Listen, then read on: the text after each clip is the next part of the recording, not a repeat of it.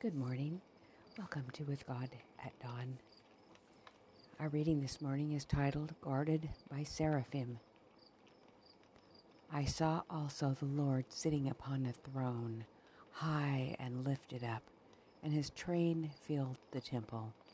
It's Isaiah chapter six, verse one.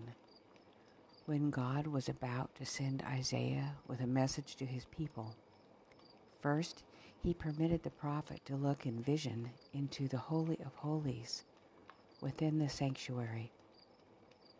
Suddenly, the gate and the inner veil of the temple seemed to be uplifted or withdrawn, and he was permitted to gaze within upon the Holy of Holies, where even the prophet's feet might not enter. There rose before him a vision of Jehovah, sitting upon a throne high and lifted up, while the train of his glory filled the temple. Around the throne were seraphim as guards about the great king, and they reflected the glory that surrounded them. As their songs of praise resounded in deep notes of adoration, the pillars of the gate trembled, as if shaken by an earthquake. With lips unpolluted by sin, these angels poured forth the praises of God. Holy, holy, holy is the Lord God of hosts, they cried. The whole earth is full of his glory. The seraphim around the throne are so filled with reverential awe as they behold the glory of God that they do not, for an instant, look upon themselves with admiration. Their praise is for the Lord of hosts as they look into the future, when the whole earth shall be filled with his glory. The triumphant song is echoed from one to another in melodious chant. Holy, holy, holy is the Lord of hosts. They are fully satisfied to glorify God, abiding in his presence beneath his smile of approbation. They wish for nothing more. The world that Satan has claimed and has ruled over with cruel tyranny, the Son of God has, by one vast achievement, encircled in his love and connected again with the throne of Jehovah. Cherubim and seraphim and the unnumbered hosts of all the unfallen worlds sang anthems of praise to God and the Lamb. When this triumph was assured, they rejoiced that the earth would be redeemed from the curse of sin, that the way of salvation had been opened to the fallen race. How much more should those rejoice who are the objects of such amazing love? How can we ever be in doubt and uncertainty and feel that we are orphans? Wow. We read in our verse today that God permitted Isaiah to see into the Holy of Holies in heaven. On earth, no one but the high priest went in there, and that only once a year. The prophet Isaiah saw it in vision, for he could not actually go in and, and live in person. In the earthly sanctuary, the ark represented God's throne, but dimly, Isaiah saw the great original that the earthly was patterned after what was happening in heaven at the time Isaiah had the vision. The year chapter six was written is seven forty B C, according to my Bible margin. I'm not sure how they got that date, but let's pretend it's true. seven forty B C is one thousand one hundred forty-one years after their exodus from Egypt. At this time in their history, they were only going into the Holy of Holies once a year on the tenth day of the seventh month to cleanse the sins that had been transferred there. So this would seem to be the fall of seven forty B C. And God is working with him in cleansing the temple on that day, because that wasn't just a day that they did something to remember something. There was things actually happening in heaven in uh, agreement with them together.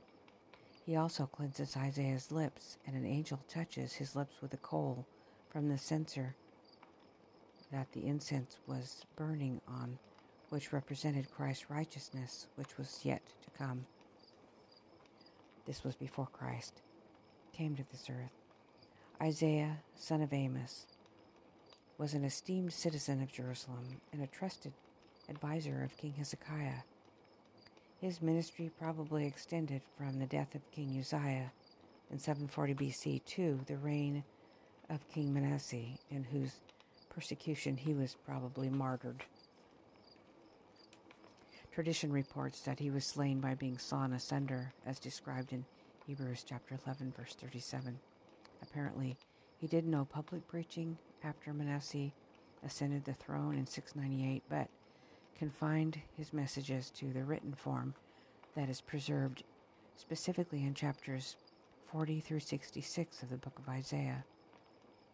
So you can feel special about those chapters. The high point of his political influence came when the Assyrians threatened to destroy the kingdom of Judah and remove its inhabitants into slavery and exile, and through his intercession with God, Sennacherib, the entire army, was destroyed. You can read about this in three places: Second Kings nineteen, thirty-five to thirty-seven, Second Chronicles thirty-two, twenty-one, and Isaiah seventeen, thirty-six through thirty-eight. But during the latter half of the eighth century, Israel, the northern kingdom, that's the ten tribes, suffered a catastrophic decline after the death of Jeroboam the second. Samaria was destroyed in seven twenty-two. The long succession of ungodly kings and the dwindling of biblical faith spelled the downfall of Israel. Judah, under the degenerate king Ahaz, seemed ready to follow Israel's example of apostasy and looked to pagan Assyria for protection and deliverance rather than to her covenant God, Jehovah. Against this unfaithfulness, Isaiah and Micah raised a stern and a determined protest. By six twenty-six B C, Ahaz is, um, his God-fearing, I'm sorry, Ahaz's, his God-fearing son, Hezekiah, obliterated most of the uh, idolatrous high places, and he promoted Bible literacy by educating the people. It was during the year seven forty B C that God gave Isaiah this vision. I'm guessing that the sins of wicked King Ahaz brought on this intervention from God, and if I'm right, that it was the atonement time of year. God was reaching out through Isaiah to wake his people up so that they wouldn't be so many cut off or destroyed during the Day of Atonement for not participating in searching your hearts and repentance and confession before the cleansing of the sanctuary would uh, get you cut off from your people. And they would have no more protection and nowhere to live or be. They couldn't be a part of the people. God asked Isaiah in chapter six, verse eight, "Who will go for us?" He wanted someone to go and wake the people up.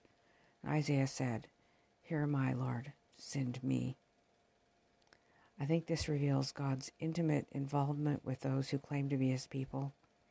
You can be confident that he cares what you and I are involved in and the character that we are developing. Let's close in prayer. Dear Heavenly Father, I thank you, Lord, for this history that we can look back on, and we can see your involvement and personal attention to what's happening on the earth, and the way that you tried to wake them up and to help them and save them from the destruction that came when Babylon came and destroyed their city. And so many children were lost, people eating their own children, people killing each other, the different factions inside the wall when they were surrounded, killing each other off before they could even get in there themselves. Lord, I thank you that you have given us knowledge ahead of time so that we can be searching our hearts, because we are, in fact, living in the time of atonement ourselves. Help us, Lord, to be ready, that we will not be cut off from your people. Thank you, Jesus. In your name I pray. Amen.